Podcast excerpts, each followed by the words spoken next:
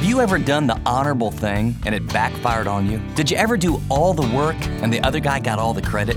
Well, if you've ever been the one that received a raw deal, I mean, you said to yourself, life is unfair. God, what's up? Then stay with me because today God has a word for every single one of us that's gotten a raw deal. Welcome to this weekend edition of Living on the Edge with Chip Ingram. Living on the Edge is an international discipleship ministry focused on helping Christians live like Christians. Well, this past week, we kicked off our series, Finding God When You Need Him Most. For the next couple of weeks, Chip's going to highlight a few meaningful Psalms and unpack how they can help us better experience God's presence through the ups and downs of life. Today, we're going to revisit the first program in this series. Okay, let's join Chip for his message, Experiencing God When You Get a Raw Deal. Turn in your Bibles to the book of Psalms, chapter 73. I don't know about you, but there's been times in my life where I didn't think God was so good. In fact, some of you may have some circumstances where, you know, your theology, the scripture, your teaching, what you intellectually know, God is good. But then when you look at your circumstances, you may be saying, uh, this doesn't add up. I was uh, walking across my college campus, and I had the strongest feelings of anger toward God I'd ever experienced in my life. I'd been a Christian a little over three years. I had only months before made the biggest lordship decision I'd ever made. I mean, it was one of those where I knew with all my heart this is what God wanted me to do, and every fiber in my emotional and intellectual being wanted to do the opposite. And by faith, I decided I'll do it God's way. And I thought, you know, if God's ever going to bless me, it's got to be now. And instead, life didn't get better, it got worse. And so I picked up my Bible where I was reading normally, and I was in the Psalms, and I read Psalm 70, and that was all right. Psalm 71, that was okay. Psalm 72 didn't make much progress. And then I read Psalm 73 and follow along as I read. In fact, better than follow along, enter in the experience with me. I've told you how I felt like I am getting a raw deal. But before we read this, I'm going to tell you how God spoke to me like never before. I had no understanding that the God of the universe would, could cause the Holy Spirit to make His Word so alive to interact in one little guy's life like mine. But before we do that, I want you to think of when you've received the raw deal that bothers you the most. So when we read this, I want you to read with the same kind of feelings and emotions and thoughts and questions that I had that night. When's the last time you received a raw deal? When's the last time someone betrayed you after you did good to them? When's the last time someone else got a promotion because they had a special relationship with the boss, not because they were better than you? When's the last time you sat down, those of us that are parents, and said to your little son or your little daughter, the reason you don't get to play and you try and see that other kid is the coach's son, even though you're a lot better? For some of you, it was a mate who walked out on you. For others, you invested the entire life in your kids and you cared and you loved. And you know what? Something happened and they took some course somewhere and all their problems are your fault. For others, you've cared and loved and your parents and they got near the end of their life and for they just wrote you out of an inheritance. For other people, you were involved in a business relationship and they did you in. You know, you trusted them, they just did you in. For others, you were involved in the marketplace and you know, people moving right ahead and they're lying. I mean, they're not telling the truth. You're playing by the rules and they keep going upward and you are stuck. And you're stuck because you're doing it, quote, God's way. Now, I want you to think about when that was because then you'll read this passage with the kind of emotion that Asaph did. He's the choir director for David's choir, and he's a godly man, he's a worship leader, but he's having a bad day. He writes in verse 1 Surely God is good to Israel, to those who are the pure in heart. I mean, to those who are totally committed. That's the idea of that word. Yeah, that's true, right? Verse 2 But as for me, my feet almost slipped. I nearly lost my foothold, for I envied the arrogant when I saw the prosperity of the wicked. I thought about that that night. I watched that guy going with my girl, and I thought, that stinks. They have no struggles. Their bodies are healthy and strong. Literally, it's they're, they're sleek. They are free from the burdens common to man. They're not plagued by human ills. Therefore, pride is their necklace, and they clothe themselves with violence. From their calloused hearts comes iniquity. The evil conceits of their minds know no limits. And as I read this, little pictures were coming to my mind about sitting around and talking in the locker room, and this guy mocking God and his arrogance. They scoff. I thought, boy, I've heard that. They speak with malice. In their arrogance, they threaten oppression. Their mouths lay claim to heaven, and their tongues take possession of the earth. They think they've got it all together. They think they got the world by the tail. Therefore, people turn to them and drink up waters in abundance. You know, it's kind of like the life of the rich and the famous. I mean, they're cheating people and doing stuff and doing stuff that's immoral, but you know, people just lining up, just lining up around the street to get around them. Therefore, people turn to them and they drink up this waters of knowledge, but only that. They say, How can God know? Does the Most High have knowledge? No regard for God. This is what the wicked are like, always carefree. They increase in wealth. Then a little low moment. Surely in vain I've kept my heart pure. I've washed my hands in innocence. All day long, I've been plagued. I've been punished every morning. That's exactly how I felt. I thought, here I am. I'm 20 years old, 20 and a half, something like that. We've, I've got a pure relationship with this girl. There's four girls on this campus to every guy. We're in the midst of the sexual revolution. I become an, a Christian right before I go to college and I decide I'm going to do it God's way. And every basketball trip, I hear all these guys talking about all the pleasures of the world, and it's killing me to live a pure life. And then what's God do? He takes my Christian girl and some guy who I know where his heart and mind and everything else is, is with her in vain. Basically, what am I getting out of this, God? And my answer is not much. You ever felt like that? Then he goes on to say, I've been plagued. I don't know. I've, you know, people, you know, I experienced God, but I had a lot more struggles as a Christian than before I had a Christian. I didn't struggle with temptation. I did lots of stuff I didn't know it was sin. Then there's a little shift in verse 15. He begins to think a little harder, a little deeper, a little bit. The emotions now are beginning to calm down out of this flame. If I had said, hypothetically, he's thinking out loud to himself, if I had said, I will speak thus. I'm going to talk like this. This is, this is the direction I'm going to go. This is how I'm going to view life. I would have betrayed your children. Very tender idea here. He's a worship leader. People look to him for guidance. He's a guy that's really walked with God. He said, If I bail out of the faith, there's going to be like a big rock in the pond of impact, and I am going to impact multitudes of people who place their faith in God because what you've done in me. And if I bail out, this isn't just about my personal faith. This is going to impact them. And not only that, but what about all the deep relationships I have with them? When I tried to understand all this, he says it was oppressive to me. In other words, the word means I was in turmoil. My, my, my gut was turning. Life's not working and it's not fair, but if I bail out, think of the implications. What do I do? Where do I go? And that's how I felt. Verse 17 begins a very important shift where he gets perspective. It says, Until or then I entered the sanctuary of God. He gets out of his human reasoning. He gets out of his passionate emotions. He gets out of life isn't fair, life stinks. Why do bad things happen to good people and good things happen to bad people mindset? And he says, Then I entered the sanctuary of God, and then, ah, the lights came on. Then I understood their final destiny. Literally, the word means their afterwards. What's going to happen later?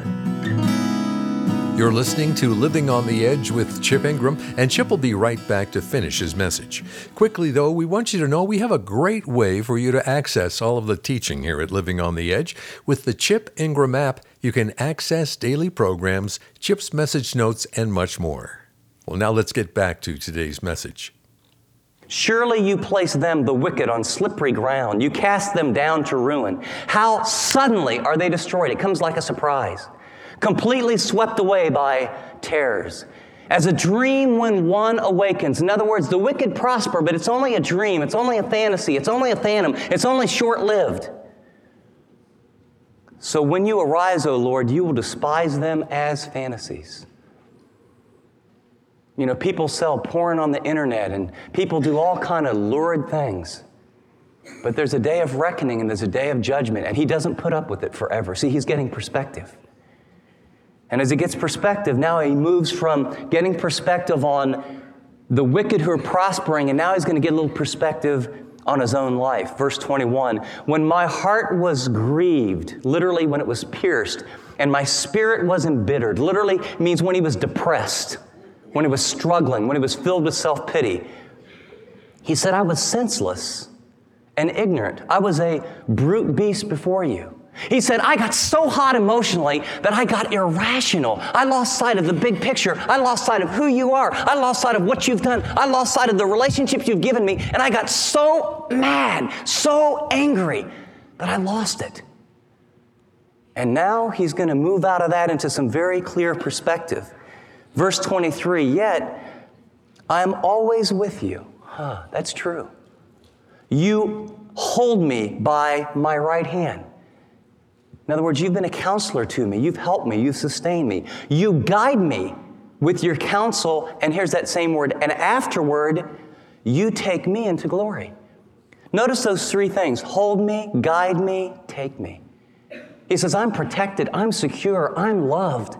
He's beginning to get the lights. And then he, then he raises this rhetorical question. When he really thinks about it, when he really ponders, he says, Whom have I in heaven but you?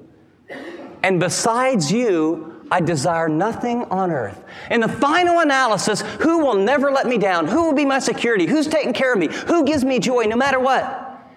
He says, It's you. Whom have I in heaven but you? And then he admits his humanness. My flesh and my heart may fail. I may blow it. I'm going to have ups, I'm going to have downs. But you are the strength of my heart, and you are my portion forever. And I'll never forget that word portion. It was like it, it grew this big on the page and jumped out of the page and landed on my shoulders. And I realized all of life is like a big pie, and every person in the world gets a slice. That's your portion, your slice. And in my heart of hearts, I thought what would really make me happy in my slice is the right girl, the right job, success, and on and on and on. And I looked around the world and I realized there's only really a portion or a slice that will ever, ever fulfill me. And my portion is God Himself. That night, this passage became my dating verse. My future verse, whether God ever gave me a mate, is that He would be enough plus nothing. He would be enough plus not anything else or no one else. He would be my portion. He'd be my slice of pie. And see, what that does is that gives you incredible freedom. Because people come and people go, and jobs go and jobs come, and money goes and money comes, and houses go and markets come and markets go, and we don't control it. But he says he will be there forever. You're my portion forever. Then notice the conclusion. He says, Those who are far from you, he, he, he, he, he takes the lens and he goes, Wait a second. He says, Those who are far from you, people who mock you, people who are arrogant, people who don't want to live life your way, people who stiff arm God and reject Christ, they perish. You destroy all those who are unfaithful to you. Then notice the contrast. But as for me, notice that was verse 2. Verse 1 was, Surely God is good to Israel, to the pure in heart. But as for me, my foot almost slipped. I almost bailed out of the faith, is what he said. And now he's come full, full circle and he says, You know, in the final analysis, you know, the wicked are going to really, they're going to go through some very desperate times when you look at the big picture. But as for me, the nearness of God is my good. And then notice here's a choice he made. He reaffirms his relationship. I have made. That's a choice. The sovereign Lord. What an interesting view of God. He's in control. I have made personal choice the sovereign Lord my refuge, the place that I run. And then he says, not only that, but I'm trusting since God is good, even though my circumstances aren't, and he's in total control, that means he allowed it. And since he's faithful, He's going to take even the worst of my circumstances, turn it around for good, and someday, notice that last line, I will tell of your deeds. That night I was crushed. That night I was angry. That night I lost the most important person in my life. I've got news for you. She wasn't a Teresa. You bet. She wasn't a Teresa. And I know just an, enough about science to know that uh, my DNA and Teresa's DNA are unique. And when our DNAs come together, there are unique people on this planet that would not be on this planet unless she and I got married. And I look at the kids that I have, and I can now step back and say, short term pain, long term gain. Now, now let's talk about you. This is a lot more I share about my inner struggles than normal, but I thought you could identify. Now, what I'd like to talk about is your inner struggles. And I'd like you on the whiteboard of your mind to say, you know, under the heading, I got a raw deal. And now, underneath that, I want you to say, what is it? What's the one that, that pops up to the surface? And by the way, knowing that sometimes that's so painful, instead of dealing with it, instead of facing it, a lot of us repress and are in denial. Oh, I don't want to talk about that. I don't want to think about that. It's way too painful. I know that one out of four, according to statistics, one out of four, one out of five women have been sexually abused. That's a raw deal. We know that half of all Americans have been divorced. We know that infidelity is rampant in America. We know that people lie and cheat in business. Now, I'm going to encourage you, as painful it is, to let that come to the surface so God can deal with it. Have you got it? trying to give you a little time. Where do you feel like you've gotten a raw deal? Where have you gotten injustice? And then I want to develop four life lessons or four principles to help you walk through how to deal with the raw deal that you appear to have, okay? Well, let's look at that together. Principle number one, or life lesson number one if you want to overcome the raw deals in your life, and that's God's will, here's the first thing you need to do. Asaph models it for us. Pour out your heart. Face it, share it, get it on the table, tell God about it. I don't know about you, this is so encouraging. Even godly people struggle with doubts and confusion when God's truth and their experience don't mesh. It's a fallen world. If you haven't got it yet, life is not fair. Until Jesus comes back, it's not going to be fair. You know what that means? That means bad things happen to good people, and the converse, good things happen to bad people. And when that happens, don't stuff it. Don't repress it. What's Asaph show us? Take it to God. It doesn't mean you're ungodly. It's okay to be mad with God. Now, do it reverently. You be honest and you share it and you get it out on the table and let the full vent of your emotions say, God, I am upset. This stinks. This is raw. This is terrible. And if you never get it there, you will put it down inside and it'll come out. I guarantee it'll come out in very unhealthy ways. Chip will be back in just a minute with his application. You've been listening to the first part of his message, Experiencing God When You Get a Raw Deal, from his series, Finding God When You Need Him Most. Through this study in the book of Psalms, Chip helps us develop a biblically grounded perspective toward our most difficult circumstances and experiences. Hear what God wants us to know when things aren't going well and why we can totally trust His promise to be there for us again and again and again. To learn more about this series, go to livingontheedge.org, the Chip Ingram app, or call 888 333 6003. Well, Chip's with me in studio now, and Chip, as we revisit this first program in this series, I think it might be helpful for our listeners to hear again how this teaching came about and why you're focusing on the book of Psalms. Now, would you take a minute and do that? Dave, I'd love to because, you know, there's certain seasons in not only my life, but in the life of a church where God just births things. Two things were happening at this time uh, when I was teaching. Number one, by the grace of God, we had literally scores and scores of people coming to Christ. They had no background, but they had zeal and love, and God was bringing them to Himself.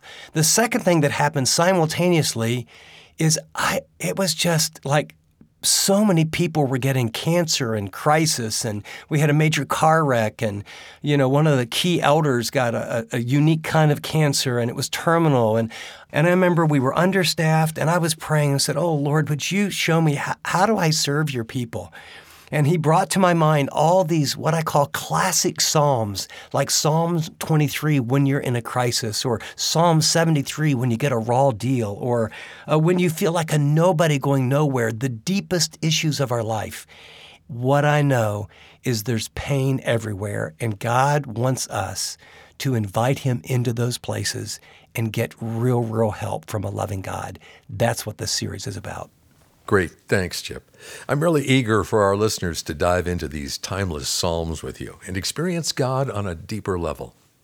So let me encourage all of you to get Chip's message notes for this series. They'll really help you get the most out of this study. To download them, go to the Broadcasts tab at livingontheedge.org. App listeners tap Fill in Notes. Well, Chip, as we wrap up our time today, every single person listening has gone through a time or season that's really rocked their world. I mean, that's something, unfortunately, that unites all of us, right?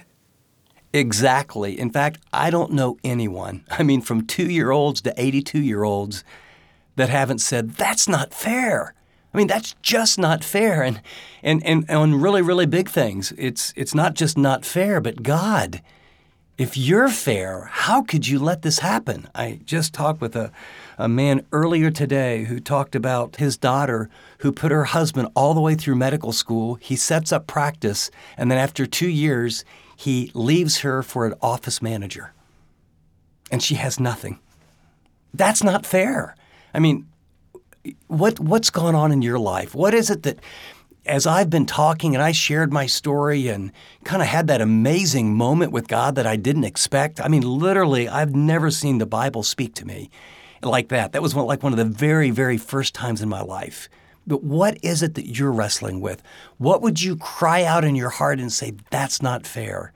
And, and in our next broadcast, I'm going to talk to you about how to deal with some of those things. And in all the rest of the series, we're going to go to the jugular. We're going to go to the heart kind of issues. We all have pain. We've all been betrayed. We all have crises. We all have difficulties. I mean, there is cancer, there is problems, there is family issues.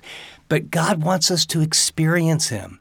He, he wants you to know that He is there and in a fallen world, yes, it's not fair, but He loves you and He's for you. And all I want you to do today is this just tell Him. Just be honest. Just you find some private place, and if you have to yell it out loud, if you have to pour out your heart, if you if you do it in tears, just pour out your heart and let him know how unjust, how unfair, and how hurt you really feel. Because if you don't get those emotions out, you'll push him down in. And little by little, the enemy will twist that, and pretty soon you'll not have an unfair life. You'll have an unfair God, and your heart will harden. What I want you to know that it was unfair for Jesus to be on the cross and the Father was with him. It was unfair when Stephen was martyred, but the Father was with him. And I sat with a man with bombs going all around his home, and he's one of our partners. And I said, How are you doing? And he looked at me and his eyes watered. He said, Chip, it was a bloody week. Hundreds of people died. And yet he said, I can't explain it. I'm not afraid. That's the presence and the power of the Holy Spirit, and He wants to invade your life in the midst of your pain. So share your pain and then invite Him in. Let God love you right now. Thanks, Chip. And as we close, if you are walking through a difficult or painful season right now, we want you to know we really care about you. We'd love to pray for you and whatever you're going through.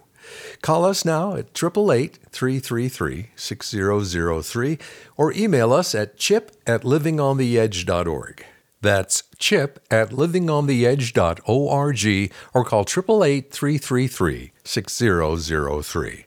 You've been listening to a selected program that we wanted to share from this past week. To hear more of Chip's series, Finding God When You Need Him Most, go to livingontheedge.org or the Chip Ingram app. Until next time, I'm Dave Drury saying thanks for listening to this weekend edition of Living on the Edge.